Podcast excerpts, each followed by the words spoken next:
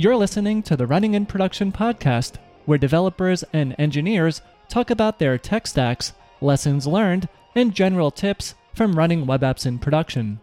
Here's Nick and today's guest.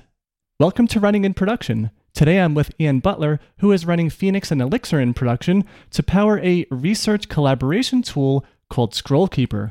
Ian, welcome to the show. Hey, thank you very much. Glad to be here. Yeah, no problem. So, do you want to start us off by introducing yourself and letting people know a little bit more about the app we're going to go over today? Yeah, sure. Uh, so, my name is Ian Butler. I currently work as a data engineer for uh, Birchbox. Uh, Scrollkeeper is my side hustle. Um, Scrollkeeper is a collaboration tool for researchers. So, you can kind of think it uh, think of it like Slack for researchers. So they can upload their papers, um, they can share them with other researchers and set permissions around them. Uh, the idea is basically, you know, most researchers have a bunch of papers sitting on their computers at home and kind of, you know, uh, hidden in different folders. It's pretty messy, so this allows them to organize it. And when they actually have research groups they're participating in, uh, have a better project organization. Nice. Yeah, that's actually a pain point for me.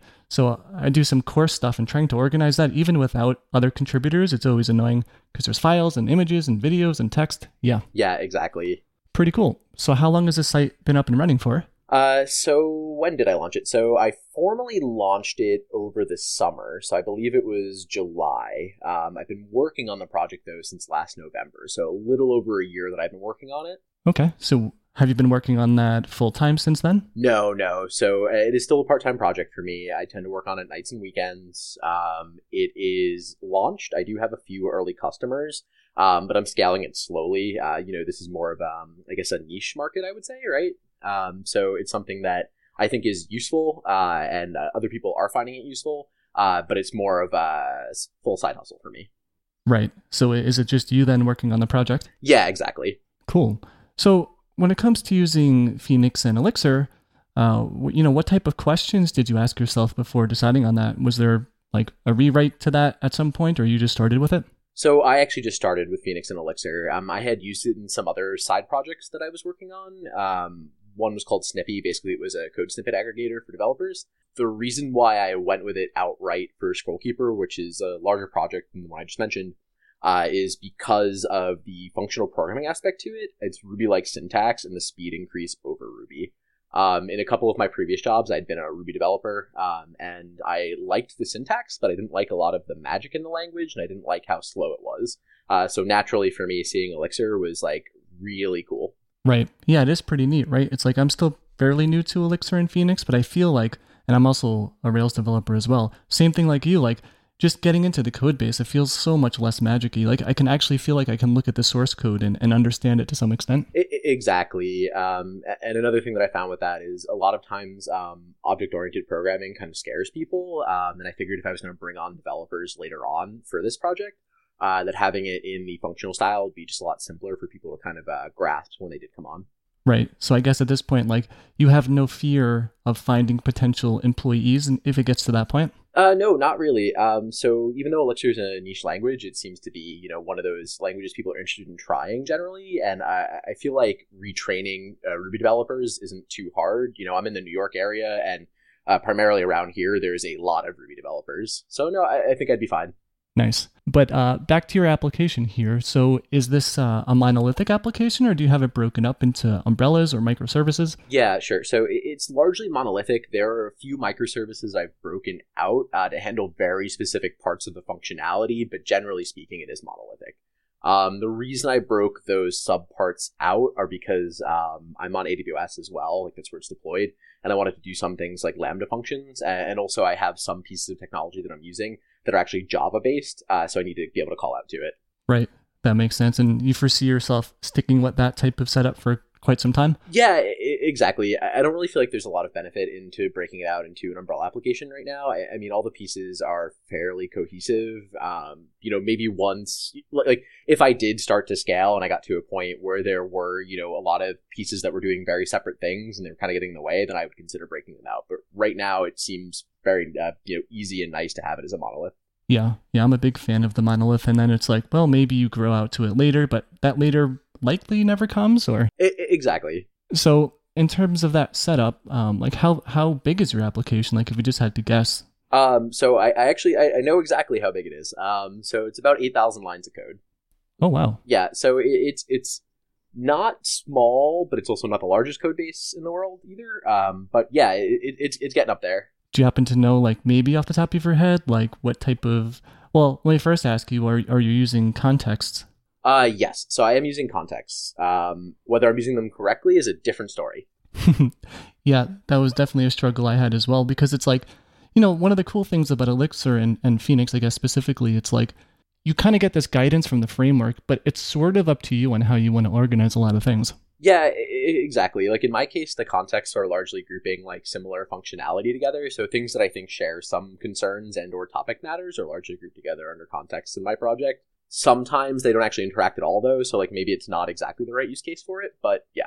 Would you mind rattling off maybe a couple of context names that you have? Uh, yes. So I literally have a context called reading, um, and that has to do largely with any of the uh, document parsing, um, any of the sending over of individual pieces of the document back to the front end. Um, you know, doing doing our entire parsing pipeline. So when you upload a paper itself, um, it goes through this whole pipeline that I built out that basically takes it from a PDF into a custom text format I have in the backend, and then can spit it back out if you request it later on. So so reading's one of them. Um, and then I have accounts, which is another fairly generic one, but that literally has to do with uh, my you know user model and then basically permissioning and authorization. And that's two good examples. Interesting. So you're processing PDF files. Are are you using some type of uh, like a background library for that, or are you just using Elixir natively? Yeah. So uh, what happens is first, basically, I pull the PDF over into my server. You upload it like a plug upload. I pass it back to an application called Grobid. It's a Java parser, uh, machine learning enabled Java parser. That gives me back an XML document uh, in a very specific format for academic papers. I then use uh, XLT, um, which is like XML transformations, uh, to transform that into my custom schema. Uh, then I store that uh, back on AWS and S3. And then when it comes to processing that type of work, like that's all happening outside the scope of like, I guess a cowboy request, right? Like in the background. Yeah, exactly. So what I have going on for that is basically when you upload a paper for me, um, I set a max cap I think about um, 10 megabytes. Uh, when you upload that, I actually use a task supervisor to kick off a worker, which then parses that paper.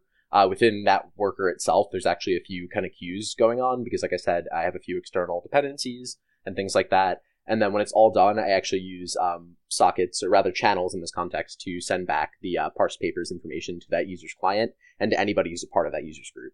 Nice. Yeah, you just name dropped a couple Phoenix terms there context and channels.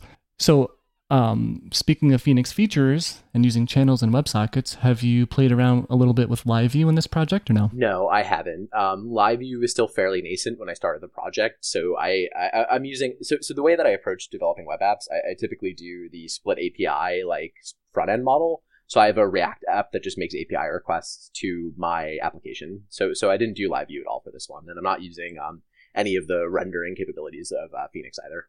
Oh, okay is that just you kind of i guess you kind of mentioned that's because LiveView didn't exist when you started that. Is that something you would change today? Or maybe like let's fast forward six months from now if you were starting it over? Um so my understanding is that LiveView handles some things like some more simpler things and you know maybe the scale of like medium complexity but i have some fairly complex things going on in the front end so i don't know if LiveView necessarily makes sense for what i want to do again, I might be speaking totally incorrectly just because I haven't used it, right? And I haven't had really a need to look too deeply into it. It's definitely cool. If I was starting a project from scratch, I'd definitely try it, but whether it fit or not is a different, um, you know, talking point, I guess. Right. Yeah, I didn't really look too deep into your application itself. Like, I didn't sign up for it. Maybe you just want to go over some of the the components that make it not a good fit for LiveView, perhaps? Like, what what type of stuff are you doing on the front end that's, I guess, quite complicated? Yeah, sure. So, for instance, when I when you upload papers, right, there's a lot of uh, the asynchronous processing. So we have a bunch of moving parts on the like upload bar. Um, so there's a bunch of like documents that get added to this kind of like queue-like thing on the left-hand side of your screen. Um, there's processing that's going on there. Um, when it finishes, you have a full drop-down menu of all of the like subheadings in the document itself, and then I have uh, the full actual uh, document when you click on it like I said, I have a custom text format. So not only is it displaying the PDF, but I actually have the ability to display our custom text format. And there's a lot of moving parts within that format. So I, I capture like formulas, I capture annotations, I capture pictures, um, And basically, I, I recombine my custom format with the pictures in the PDF. So all those pictures are actually inlined in the text in my custom format. Um, when you click on those pictures, it pops up the picture. Um, whole lot of things going on there. And then besides that, if that's not satisfactory, maybe I did a bad parse or something like that. Uh, you can click a button and it'll give you the full PDF uh, loaded into PDF.js, um, which is a bit complex as well because it's like the full binary data. That makes sense. Yeah. No, that sounds like a really cool setup. I actually didn't even know that you can parse a PDF like in that much detail. Yeah, yeah. This has been uh, ne- so neither did I before I started doing this. Let, let's say that. Yeah, it was definitely a learning experience to how deeply um, I could kind of get information out of the PDFs. Yeah, I feel so bad in some of some of the web apps I've written. It's like you know, when it comes to like invoicing and stuff like that, and it's like you want to generate a PDF, well, just go and go to your browser and print it and save it as a PDF. Yeah. Bypass all the, you know, all of that stuff. So what does the uh, what does the rest of your tech stack kind of look like? Um, sure. So as we know, um, you know, Elixir and Phoenix is kind of the API tier. Um, I have some Lambda functions on AWS working to basically, uh, like I like I just mentioned about the pictures, it, it will extract the pictures from the text uh, and then basically put it back into the text for me. So it'll like append it to the end of like my custom representation. Uh, that's pretty heavy, and I use some interesting Python libraries to accomplish that in the Lambda, fun- uh, Lambda function. Then I am deployed, like I said, on AWS, uh, leveraging ECS. So I basically have EC2 based ECS clusters uh, that can dynamically scale or deload as needed. Um, I, am using something called Spotinst to do that. They're actually a pretty cool technology. They basically link in with your AWS account um, and do the full load calculations to like predictively analyze when you're going to experience load. But the cool thing about them, their name Spotinst, they actually continuously shift my EC2 uh, ECS instances over to new spot instance ones. And if you're not familiar with spot instances, they're basically um, EC2 instances that are like leftover compute that people aren't using. So it's for like pennies on the dollar, and it will dynamically shift my uh, application onto these new uh, spot instances without interrupting the use uh, that users are going through. Wow, that actually sounds really, really cool. Yeah, a friend of mine recommended it to me, and I kind of just stumbled onto it. I was like, sure, let me give it a shot, and it has saved me a lot of money. Yeah, I'm definitely going to have to drop a link to that in the show notes because I have not heard of that service before. Yeah. Was it just spotinst.com? Spotinst. So, uh, oh, inst. Yep. Yep. Okay, cool. So using ECS, does that mean maybe you're using Docker in development as well, or no? Uh, so not in development. Uh, I do deploy with it though. Um, so so I guess kind of my processes is I'll finish working on a feature, right, or like while I'm working on the feature, um, I'll recreate the Docker container locally and I'll attempt to run it under production settings locally just to make sure everything's still functioning.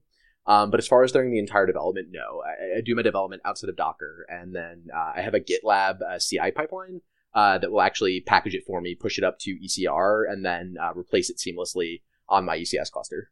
Okay, and that GitLab setup is that like a self-hosted one, or is that the managed instance of it? Uh, managed instance, and I'm using their uh, free runners at the moment. Yeah, yeah, it's a pretty sweet service with, with GitLab. Yeah, yeah, definitely. Um, I moved over fully to GitLab probably eight months ago, and I'm very happy with them. Yep, I remember when GitHub just started to offer uh, free private repos, and like that was cool, definitely useful. But yeah, for me, it's always been about like the CI integration. Yeah, definitely. Um, and I know GitHub is trying to kind of play catch up there, but I think GitLab just has a superior offering. Um, I don't know. I, I also like GitLab's uh, issues board tracker. I use that for all of Scrollkeeper's issues at the moment, um, and I've had uh, too much experience with different issue trackers. Um, by far, I think it's both simple and complex enough, if that makes sense, to handle my use case. Mm-hmm. Yeah, yeah, it's definitely cool. So, just rewinding a little bit about not using Docker, was there like a reason you didn't want to use it, or? Yeah, so I had experienced um, kind of doing local Docker development in a few of the companies I worked for, and I actually found the process to be more cumbersome than actually developing uh, outside of the Docker container. So I do spin up my dependence, some of my dependencies in Docker's uh, Docker containers, like some of those uh, services I talked about. Those are spun up in Docker containers, and then I just have my local API talk to those uh, through environment variables. Um, but yeah, the main reason is just I, I, had done some work in companies with it. It kind of put a bad taste in my mouth because um, of the way they had been set up there, and I figured that the least amount of complexity when developing locally would just help me go faster. Right. Fair enough. Like I'm not here to judge about not using yeah. Docker. now, uh, speaking of development, though, how do you test some of those AWS Lambda, like those Python functions that you're running in development? Yeah, sure. So this is actually also another cool piece of technology that I leverage. Um, I don't know if you're familiar with LocalStack. Mm, fill me in. Okay, so LocalStack uh, attempts to recreate the entirety of AWS's infrastructure locally. So you can actually do things like run Lambda functions locally. Um, you base it basically mocks out uh, the AWS library and then replaces uh, calls you make to AWS locally with the call to LocalStack. Um, so I actually emulate lambdas and their execution fully with LocalStack. Whoa, that actually sounds pretty sick. Because one of my biggest complaints about serverless in general was, yeah, it's just like, what do you do in development? Like, there's so many things. So how does this work exactly? Do you just run something like a service on your on your machine? Yeah, exactly. So LocalStack spins up uh, Docker containers. Uh, you limit the ones you need with an environment variable, otherwise you wind up spinning up like 52 Docker containers. Um, but yeah, it just spins up a set of Docker containers. Each one that you have it spin up is emulating some service on AWS that you're using in your project. Um, and then you can effectively just use it like you were using AWS normally. Um, there are some limitations, obviously. So uh, for instance, if you're using, say, Redshift, like that data warehouse, they don't actually fully emulate Redshift at the moment. So, but I'd say they're 100% there for a lot of the common ones, like Lambda, you know, ECS, things like that. And probably like 70% of the way there for some of the more complex or maybe less used AWS services. Wow. That threw a curveball when you said ECS. So you're able to actually run that locally as well? Yeah, they do cluster emulation. Yep. Huh. Interesting service. Is this like an open source thing or is it paid for? Uh, so it's open source for their free tier. Um, they just released a paid tier a couple months ago. I was a beta tester for it. But yeah, the most of most of the ones that I use are the open source version. The reason why I was beta testing the closed version one is I handle authentication through Amazon Cognito, uh, simply because I dislike developing auth solutions myself. Um, and the only way to emulate that was through their higher paid plan. Um, but I was okay with that. It's a really good service and it's pretty cheap. So yeah, sounds quite useful. But uh, speaking of cheap, like, do you just want to throw out some like what type of prices do they have? Oh sure. Um, I believe at the moment I was paying fifteen a month. It's like their basic developer price. I believe it scales per user. Um, so like if you had a bunch of CI users, it would become more expensive. But like for me, who's in a you know solo development situation at the moment, the pricing made total sense. And even if I were to scale to multiple developers, I really can't imagine having like too many CI pipelines running. So like even if it were to scale like 15 bucks at a time, like I couldn't imagine paying any more than like, I don't know what, 50 bucks or something. So yeah, it was pretty good.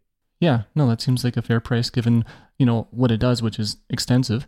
Now, when it comes to the rest of your tech stack, are you using uh, Postgres for your main database? Yeah, so uh, I'm a big Postgres supporter. Um, really like Postgres uh, as a database but yeah, so so I use Postgres. Um, that's my main like relational database.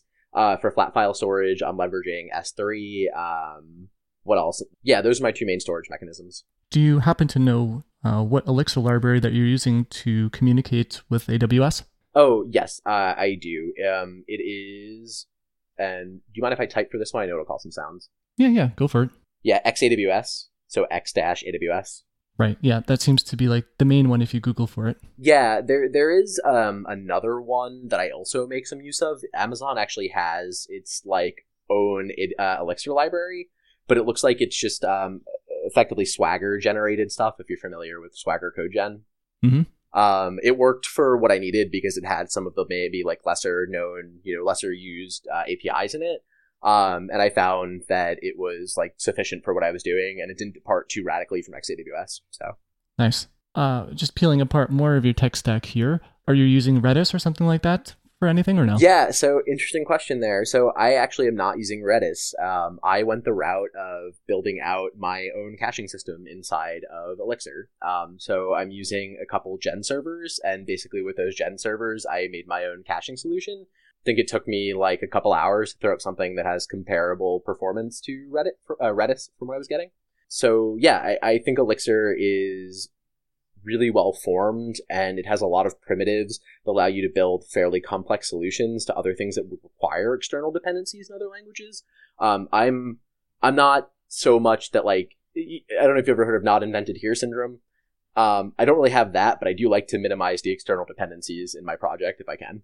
Um, and so far, it's been working out great. We don't really know each other, but you're talking to not invented here. Like, yeah, that's me to like the T. Uh, but that's pretty cool that you're able to get all of that out of that in just a few hours of, of coding. Really? Yeah, it was it was really refreshing, and it's really shored up my abilities with some of the more you know complex um, features in Elixir, such as like GenServer.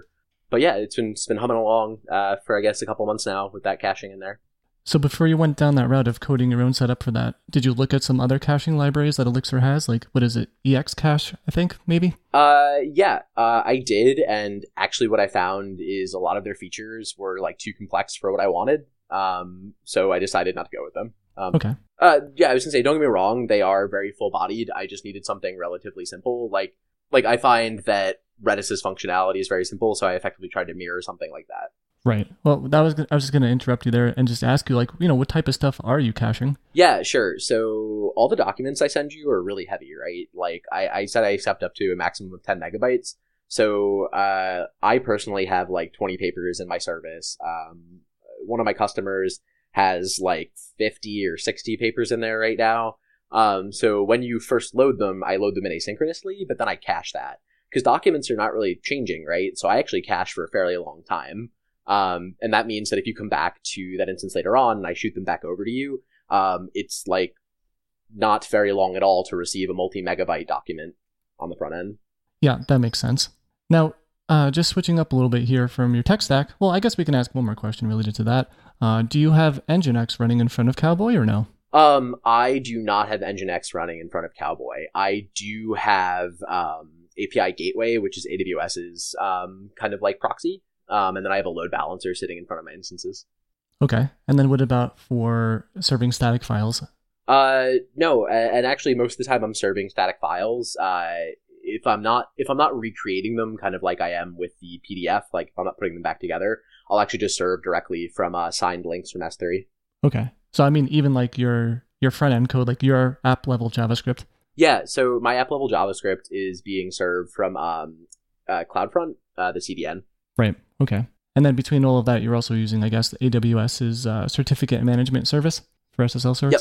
So have you gone all in with Amazon then also, like for Route 53 for DNS and all that fun Yeah, stuff? Yeah, I sure have. Um, so I've been using AWS for a long time, and what I find is even though they can be somewhat pricey if you're not doing things right, um, they are at least stable for the most part. If you ignore that day in like what 2016 when everything went down for a while. Um, but yeah, generally speaking, um, AWS solutions uh, will allow me to kind of scale to you know any size that I want. But when I'm not scaling, right, when I'm a very small company, it just takes a lot of weight off the development for me. I don't really want to focus on building out my, you know, DevOps infrastructure, right? I want to be able to focus on the core needs of Elixir, uh, or sorry, of Scrollkeeper um, as an application for my potential customers and the features they want, and I don't have to spend time on a lot of those like third-party incidentals. Right. Yeah, that makes a ton of sense because it is a lot of work to get all that stuff up on your own. Yeah, exactly. And as a solo developer, it's enabled me to do a lot that I don't think I'd be able to if I was trying to build everything out myself. So how many uh, EC2 instances are part of your ECS cluster? Yeah, so uh, by default, I run three EC2 instances at any given time. Uh, I have the capacity to scale up to six under load. Uh, anything more than that, I have to tune it a bit because I don't want to, you know, break the bank. Um, yeah, So what's the uh, what's the turnaround time on that? Like, let's say you want to scale it up to I don't know five servers for whatever reason. Um, so like I said, Spotinst handles automatic scaling under load, so I think it's something of response about like um, think less than thirty seconds is the given window. Right. Yeah, that's actually very nice. Quite fast, considering you're going from you know three machines or whatever to five, not having to do anything. Yeah, so so one of the cool things about Spotinst to go back for a second with them is they actually allow you to uh, reserve headroom, so they'll keep basically um, you know n number of instances in the wing without your application deployed onto them until they're absolutely necessary. So I do keep some headroom available just in case I you know experience some surge traffic or something like that, and they'll handle the rest in that case. So at this point in time, like speaking of surge traffic, like what's the most traffic you had to deal with? Yeah. Um, so so like I said, we're still very early stage and we're fairly niche. Um, so we don't, you know, it's not in the number of users, but it is in the number of like papers coming in.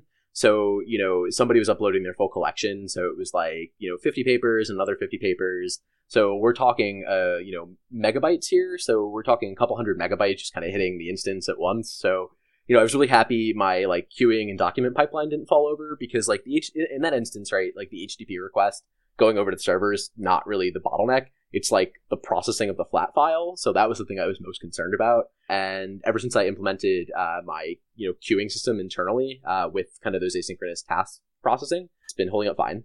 Nice. So do you have anything set up on the AWS side or even other external services to like kind of get an idea of what type of load the cluster is at? Yeah, sure. So I have some monitoring services, and like I, I'm using AWS's like internal monitoring services, right, to kind of give me like an understanding of how much CPU load on average is occurring.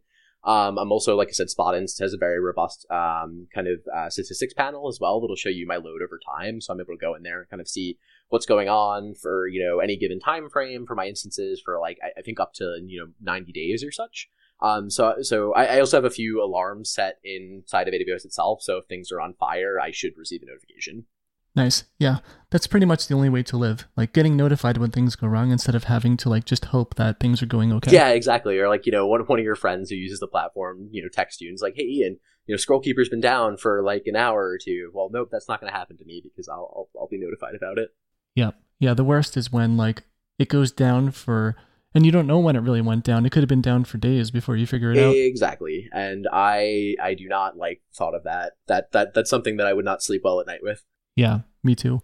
So when I went to your site before this call really quickly, I noticed that you had a pricing page and there was like a free sign up and a paid sign up. What type of uh, payment gateway are you using to handle payments? Yeah, sure. So I actually have Stripe uh, built into this. Um, the reason I went with Stripe is because I have a fairly like interesting payment scheme. Uh, so the more users you add onto your subscription, the least the less it costs per user, if that makes sense. So mm-hmm. like it starts off at a $15 flat fee, right? And then up to I think the first 10 users is an additional $5. After that it's like 4 and after that it's like 3, right? So basically I do like um, a logarithmic kind of curve down in pricing. Um, and Stripe is really flexible with the ability to kind of have those custom pricing tiers. You know, uh, being honest, uh, Stripe has this new uh, functionality. I'm forgetting the name of the service, but it's kind of like a drop-in payment page um, it didn't support my custom pricing, but the moment it does support my custom pricing, I'm actually going to rip out all of my payment logic and put that in there. Um, just because I don't want to have to actually be like I am currently managing it. I know it's not buggy. I know it works. I've been that is that is probably my one one of my most exclusively tested pieces of code in the entire platform is the payment stuff, and that's terrifying to me. And it's not what I want to be doing. You, you know, as a company, I want to be accepting money, but I don't want to have to be like worrying about bugs or you know worrying about like overcharging someone or something like that. Um, so the moment Stripe has that drop-in solution, I will be replacing it. Yeah, so I don't know the name of that drop-in solution, but it's basically like their hosted checkout page. Yeah, right? exactly. It's a hosted checkout page that's like actually through their portal. Um, it, it, guarantees secure checkout. It supports all the new regulation that's going around, like 3DS and all of that, for internationalization. And yeah, it just takes a lot of burden off me as a small business um, because a lot of those like legislations that go through, you know, I have to accommodate them right now with my logic. Right. So do you actually have your whole payment set up to support like SCA, like the strong customer authentication, that type of? I do not. um, I actually made the decision. So primarily, like right now, I'm mostly U.S. as the market is concerned. So we don't have that going on. I decided to forego that. Uh, it's something I talked over with both my lawyers and just you know uh, people I consult you know on things with.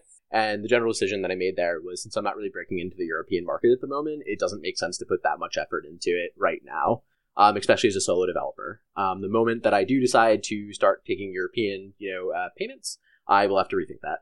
Yeah, because that is one of those things where I just had a guest on last week or two weeks ago, and we were talking about that. It's like, man, the burden to get that support into your application is like exponentially more than what it is without it. Exactly. I mean, the big thing for me when I when I was weighing the pros and cons of it, I was like, yes, I'd be able to accept more business, but I'm so small anyway that I don't really see myself being like like I, I don't think I don't think I'm going to see a large influx of traffic from like outside of the U.S. And then second, if I do that, it means I'm tabling a lot of other features that I think can kind of benefit the users who are using it now more.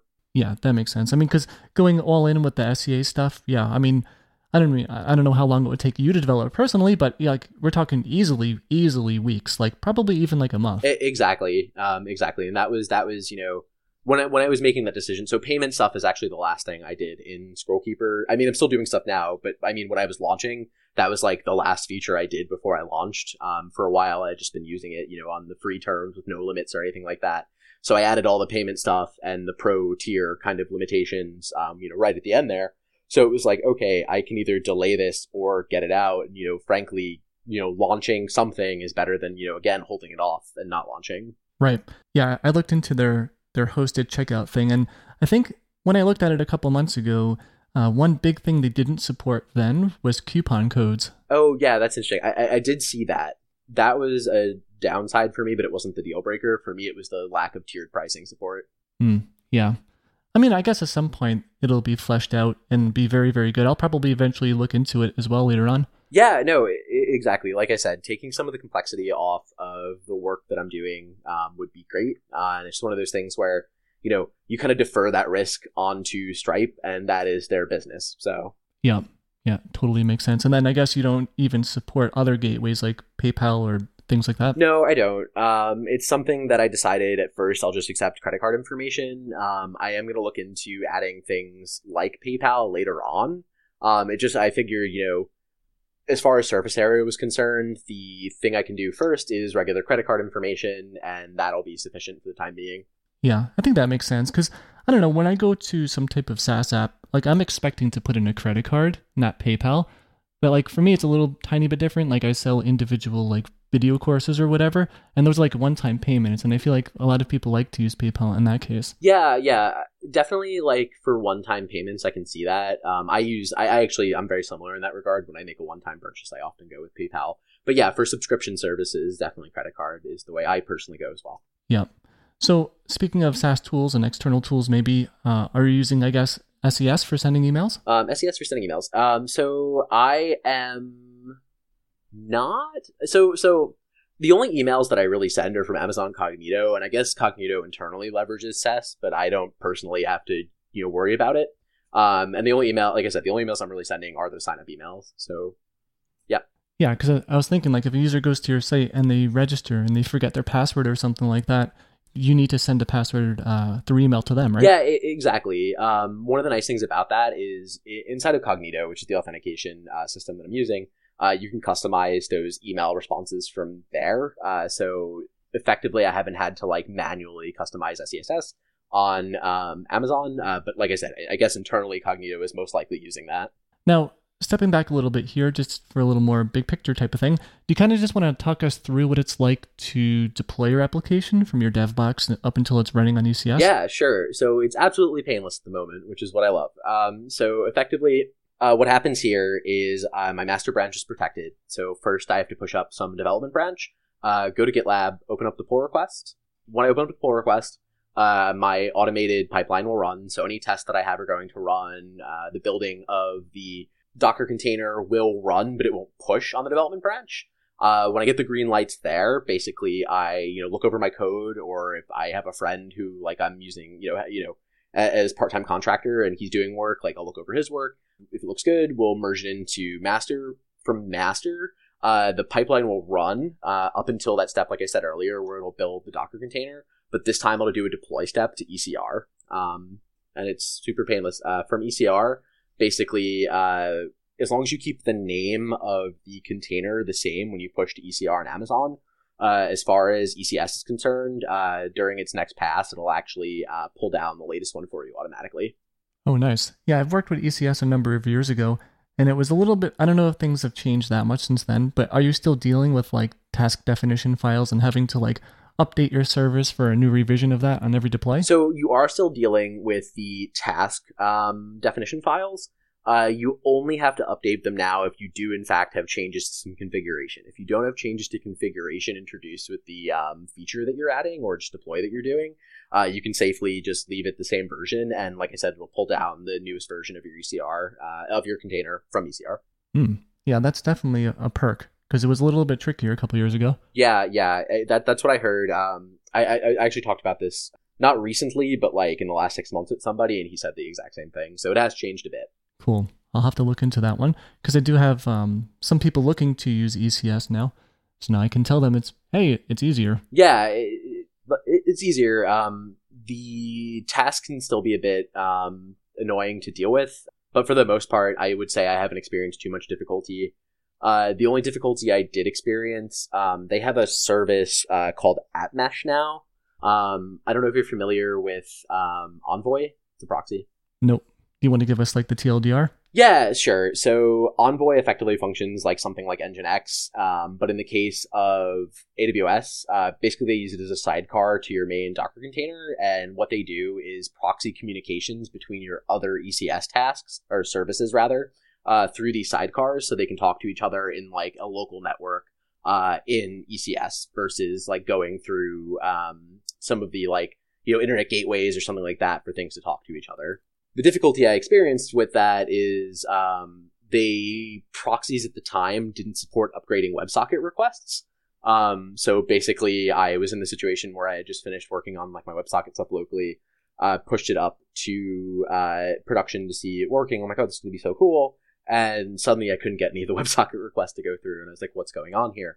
I then spent the next like several hours ripping out my hair until I found out the uh, Envoy proxy didn't support WebSocket upgrading. Um, I opened an issue on AWS's um, App Mesh repository, and it's like a feature they want to support. I'm really not sure what the status is right now. But basically, I then had to remove all of that nice App Mesh stuff and go back to the classical way of having your services talk to each other on uh, ECS. So. Oh man, yeah, that sounds like a, a very painful lesson learned. Yeah, definitely. Um, you know, a lot of the advice that I've gotten on AWS is not to use a service that AWS releases when it's like only six months old, and you know that's totally on my head. Um, I do know better than to use such early services in production, but I thought it was cool and I paid a price for it. So. Yeah, I mean, you're always kind of making those judgment calls as a developer, right? Like if the service looks really, really, really good and it does something really, really, really great, then it's like suddenly maybe it's okay to take a risk to to use it because it makes things way, way better. Yeah, definitely. I mean, the other thing too is like, except for the WebSocket upgrading, it was very stable. If I didn't need to use WebSockets, I would have probably, I would probably still be using AppMesh. Um, it was just that they weren't, you know, I guess the word is feature complete. Right. So going back to your deploy process a bit, uh, how do secrets get from your dev box up into AW or up into ECS? Yeah. So this one is probably my my most low tech method. Um, I go into the task definition and I set an environment variable myself. So it's like it's hard coded into the definition file. Yeah, effectively. And for listeners out there, uh, this task definition, unless it changed, it's a JSON file, right? Yep, it's a JSON file. That said, it's only available within AWS's network. There shouldn't be much of a security issue there. It's just a bit unwieldy to have to go update. Right. But those things hard coded into that file, though, do you not commit them to version control then? I definitely do not commit those to version control. Right. Yeah. Was that just like a judgment call on, well, you can't do it with the environment variables hard coded in the file, but did you think about maybe getting those files into version control just so you have that there or no? Um, so I'm of the mindset that you should never commit sensitive information into a GitHub repo, even if it's private. On the off chance your repo ever becomes public, you now have leaked secrets on GitHub. Um, Hold on interrupting here. I didn't mean to like commit your secrets. I mean like somehow getting that task definition file into your oh. repo just so you have it version controlled, but then putting the secret somewhere else. Okay. Wow. Okay. Cool. Yes. Now now we're on the same page. Um, I'm not that crazy. Yeah, I was like, whoa. Um, so so uh, I I didn't I don't think I need to for the most part. Um, Amazon actually handles the revisions for you, so uh, I can go back to every single revision of the task that I currently have done in Amazon unless I've deleted it. Yeah, that makes sense. Yeah, them keeping track of all that is uh, pretty nifty. Yeah, it definitely is. Um, they also offer a non JSON interface to update it now, so you can kind of just like it's like WYSIWYG. Hmm, that's interesting. Yeah, I'll have to check that out. I haven't used their console in a while. Yeah, yeah, it's definitely it's definitely um, got an upgrade. I, I, mean, I used ECS a few years ago too, and like this is definitely what I would consider an improvement over back then. Yeah, yeah, I'm doing some client work now where we're not using ECS, but I'm using ECR quite often, and the the new UI for that is quite nice from what it was originally. Yeah, and they're doing that like all over AWS. A lot of the services I use on a day-to-day basis are getting faceless uh, facelifts left and right. Yeah, I remember using it, and it was like, wow, like this actually feels really nice, like which is rare for an AWS web interface. Yeah, that that is that is completely true. So so I think Amazon services are reliable, but I think they do the bare minimum for their UIs, which is depending on the person a bit unfortunate. Yeah, I have to give them credit though for their CLI tools they seem to be very, very stable. Like some of the ECS stuff that I wrote, even way back in the day, it still works today. Yeah, yeah, their CLI tools are very robust. I've never, I've never had an issue with their CLI tools. Even for some of the more complex stuff, like recently, uh, for my day job, I was working in like doing Redshift deployments with the CLI tool for you know some automated automation things I was doing, and it was like super simple even for such a comple- uh, complex piece of technology. Yeah. So now, uh, coming back to deployment, there, when you do a deploy and you have three of these servers running in your cluster, do you do some type of like a, I guess like a rolling restart, right? Yep. Yep. Um, so uh, this is again where Spotinst is super useful. So in Spotinst, you can trigger a roll, uh, choose the percentage you want to roll at any given time, and it is a staggered rolling deploy of the new services. Right. So then in the end, there's no downtime. Exactly. There are ways to automate that too for the roll. So so after you push to ECR, Spotinst will like naturally recycle your instances eventually, right? So if you just leave it up, eventually it'll do it. But if you need it now, you can force the roll. Right. So now though, going back to what you said before about, you know, people uploading fairly large files and you deploying from time to time, right? I'm, I'm guessing you just deploy whenever, right? Like you just whenever you need to? Yep. So how do you deal with situations where like let's say a user is currently uploading a file and you happen to do a deploy and like a rolling restart kicks in uh, will their file get canceled like three quarters of the way through the upload? Um, so I have not run into the issue. Um, typically, I try to schedule my deploys at night, which is a bit of a like that's more like lucky avoidance than it is like having like come up with some robust solution to have solving that issue. All the all the work tasks that are being done uh, in that like parsing pipeline, um, I'm actually using something called Rihanna for my queue internally and all the queue state is saved to database. So if it happened to die in the middle of that, the next server that picked up would actually be able to rehydrate from Rihanna's job queue. Um, there's still failure modes there. If it was like at the end of that job or something like that, there is a chance for it to happen. Uh, it is a bit of a race condition, but like I said, deploy at night and with Rihanna saving its uh, jobs to uh, Postgres, right?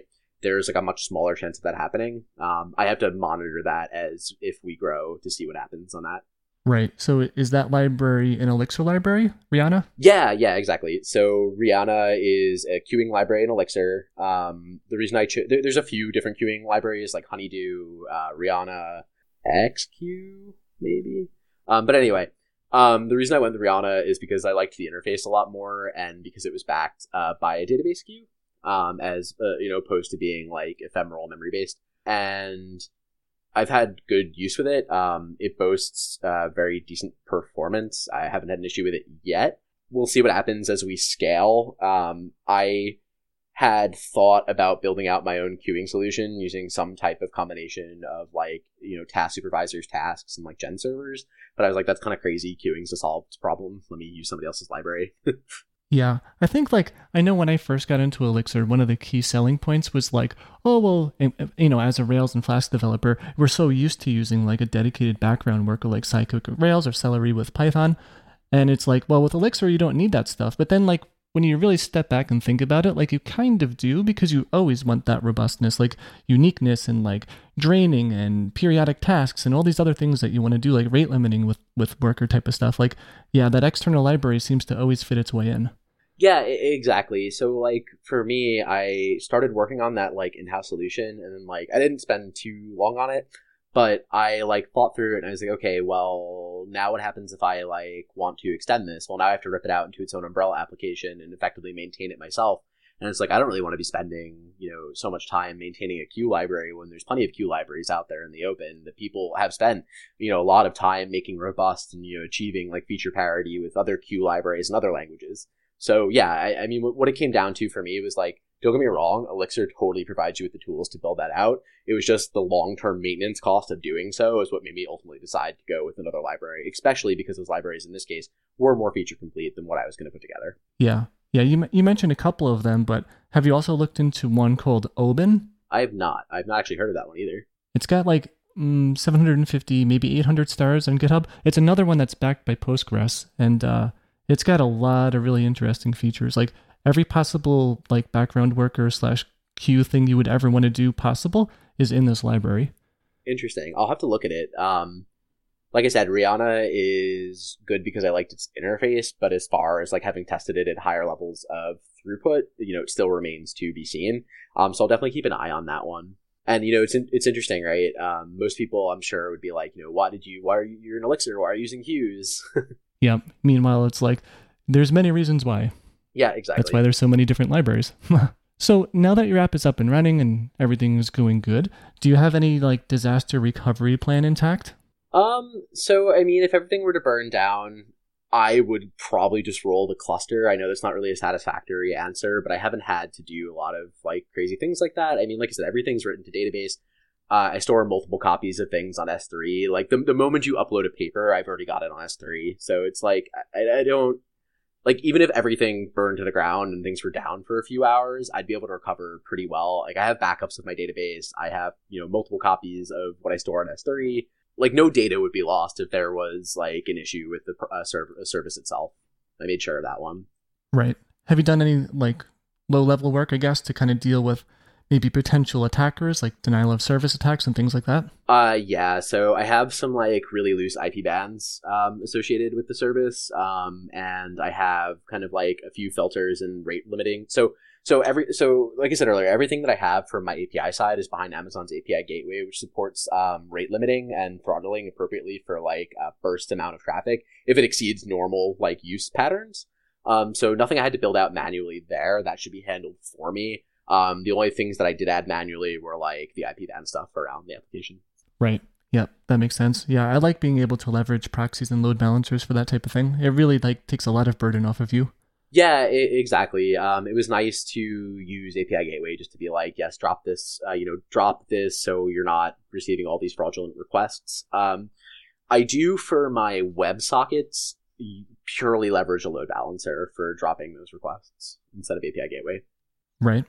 Now, speaking of API Gateway and ECS and all these other AWS services thrown into the mix, uh, are you comfortable letting us know, like, roughly how much you're paying per month for the setup? Yeah, sure. Uh, about 400 a month.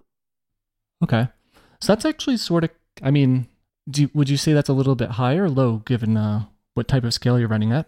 Um, so it is, I'd say medium cost. I am in a position where I have um, a bunch of Amazon credit, so I'm not really paying for anything. Ah, was that just like some type of? I, I guess they have different programs where you can just get a whole bunch of credits. Yeah, exactly. Um, so I mean, I'll just come out and say it. So I got 15 grand in Amazon credit. Um, so I basically was able to run at this without much of an issue. Uh, the nice thing is like I am running at a scale where I'd be able to handle like much more load than I'm currently running at. But it's not at such a cost where like I mapped it out. Like I'm not going to run out of money or rather Amazon credit anytime soon. And in the chance where you know I decide to shutter this or move away from running the business, like I just need to like downscale the existing like deployment a little bit. That's awesome. So, with that 15k of credits, is that something that other people can sign up for, or you, or you just had like an inside thing? Uh, it is through the process I went through to found my company. Oh, okay. So it's one of those like, not like an open source initiative, but one of those type of things. Yeah, exactly. So it was. Um, I basically I used a company called Gust Launch to found my company, um, and they offer a tier where they give you fifteen thousand dollars in Amazon credit in addition to you know founding the company and whatever you pay them. And you know the trade off here is right. Like I paid them X amount of money, and I pay them X amount of money every year. So the trade off is like, does the amount of money they gave me in Amazon credit outweigh the amount of money I pay them in addition to whatever you know legal and other compliance stuff they handle for me as a representative? Right. And you don't need to answer this, but I, I guess the answer is yes. It makes sense. yeah, it made sense exactly. Um, I I am I am more likely to shutter this business before they would either like uh, achieve parity with what they gave me in Amazon credit. Yeah, and I only brought it up like a little bit skeptical, like surprised of the 400 because you mentioned this is sort of just like you know the ball's just getting roll- rolling on this project. You know, it's not really um, up and out there, and like 400 bucks out of pocket early on is like kind of a big expense. Yeah, and you know the biggest expense for me is a lot to do with like the parsing and stuff that I do. So you know, for the API tier itself, I think I'm going. It's like 80 bucks a month. It's a lot of the stuff I have around the API tier that's expensive so the thing that I use to parse uh, papers, right, it has to be like fairly robust to handle a lot of papers at once. So I have like a high um, throughput uh, box, effectively ECS box uh, specifically for it. So it's a lot bigger, a lot beefier. Right. Have you ever just for fun or you know for proper like scientific method have you ever just thrown a ton of traffic at it just to see what happens yeah yeah um i threw like so so uh, right on the front end and back end, I typically limit the number of papers you can upload at any given time to, um, like I said, 10 megabyte total, but that means you can upload as many papers from zero to 10 megabytes, right? Um, so I removed that limit for a little while and just kept throwing uh, my papers like continuously at it. So I think I did like 300, 400 papers, just kind of like, you know, in the span of I think like five minutes before I had my queuing solution set up and my task supervisor and all that fun stuff, it fell over like uh, very easily. Um, now it can handle it. Right. That's awesome. That almost sounds like almost like a trolley way to set up a limit though. And like I'm not dissing your your strategy for that, but it looks like if you can upload as many files as you want, up until 10 megabytes. Have you ever thought about a user just being like going into troll mode and just uploading like two byte files like a billion times? Yeah, I have, and then that will change.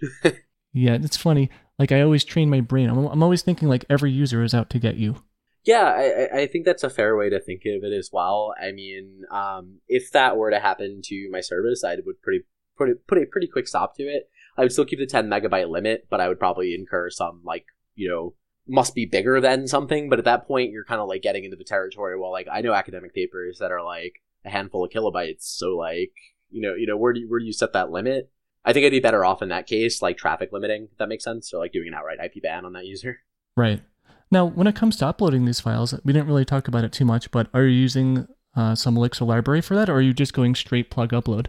Yeah, so I just go straight plug upload. Um, that I then have it saved. So it's interesting, right? So I do the plug upload. Um, I take it straight to S3, right? Like right in the first HTTP request. And then from there, I kick off that um, asynchronous like background job. Um, on that background job, it pulls it back down from S3 um, so not in a plug upload anymore, um, and does the full like suite of parsing that I do uh, to the document, and then you know uh, sends it back over the wire through. Uh, well, saves it, saves all the constituent parts that it does, and then sends it back over the wire uh, through the WebSocket. Nice. So then, as people are uploading a file, they get the progress report of that happening, right? Um, so they don't get a progress report, but they do get a spinner.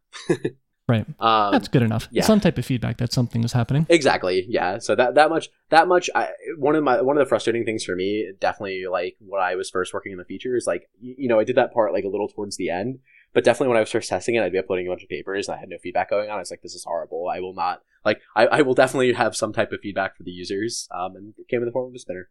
Yeah, definitely works. So now going back to like developing things and trying things out, like what would you say, given the amount of time you developed this for? Like, what are some of your best tips and lessons learned? Yeah, sure. Okay, so when I first launched um, Scrollkeeper, um, I didn't have that queuing system in place, and I figured like, okay, cool, this will be an issue a few months down the road. I don't have to worry about being so like optimized. Um, and then I had my friend who is a user of the platform come along, upload his papers, and it like fell over, it died because he had like way more papers. Because I had been testing with like five to ten papers, right? Um, so the thing that I would definitely recommend, and this is definitely like a rookie mistake that I will kick myself for, load test your stuff. um, load testing your stuff will save you a lot of pain. Um, like for an initial launch, you know, you're so happy that you've launched your product, and like you know, you're like four hours into the launch, and your friend's like, "Yeah, I killed your server like super easily," and you're like, "Oh boy." yep yeah, it's always super important to to profile your app, you know, just to get an idea of what memory and CPU constraints it even needs. Yeah, exactly. Um, so the second thing I would say there is um, one of the issues that I ran into with Scrollkeeper was that initially I tried to do too much. So so initially I tried to do too much in kind of like these Docker containers. So so I had the API tier, and then I had like two of those microservices off in other ECS services. Um, the issue with that was the power that those EC2 instances had was very little, right? Because they're very expensive. So if you think you have like a high load application, and maybe not even high load the number of users, but like high load in the actions that your users are going to take, maybe think about moving on to like you know um, third party back services a little earlier than attempting to keep it all on like you know hardware. Because like at the end of the day that hardware is not going to scale nearly as much as some of those like serverless applications. Um, so i guess what i'm trying to say is that in, in the case you have like task based jobs like definitely try to offload it more to queue and like lambda based and serverless solutions uh, a little earlier than trying to do everything all in house uh, in the beginning yeah no I, I think that's a great idea yes easier said than done yeah definitely um, especially when you think you can handle it right but it's pretty cool. At least you get some help there with that. Uh, what was it, LocalStack? Yeah, exactly. Um, and that that's been uh, that's been a great help. Cool. So Ian, thanks so much for coming on the Running in Production podcast. It was really great having you on. Yeah, thank you. It was uh, great to talk about this. Um, it, it was fun. Cool. So before I wrap this up, uh, do you want to share any links, like maybe to your site or Twitter account, GitHub profile, stuff like that? Um, sure. Uh, so www.scrollkeeper.com. Uh, that is Scrollkeeper's website. Um, and then I am, who am I on Twitter? I am someone. I can always drop it into the show notes. Awesome. What about uh, GitHub, maybe? Yeah, uh, I am Granda the Panda. I'll write that one down, but it's a name that you'll, uh, it's fairly unique. Yeah, that's a name I'm not going to forget. Yep. Nope. That sounds good. So thanks again. Yeah. Um. No worries. Um. I don't know. Do you mind if I do a quick drop for something I just published? Sure. Um, so if you check out r slash elixir, I just posted um, a blog article, which will be a first of three, uh, to discuss writing your own web crawler in Elixir. Awesome. I'm definitely going to check that one out. Cool. Um, thank you very much. Yeah, no problem. And on that note, to everyone listening, thanks for tuning in, and I'll see you in the next one. You've been listening to the Running in Production podcast. You can find a full archive of the show at runninginproduction.com. Also, don't forget to subscribe using your favorite podcast player or leave a review if you like the show.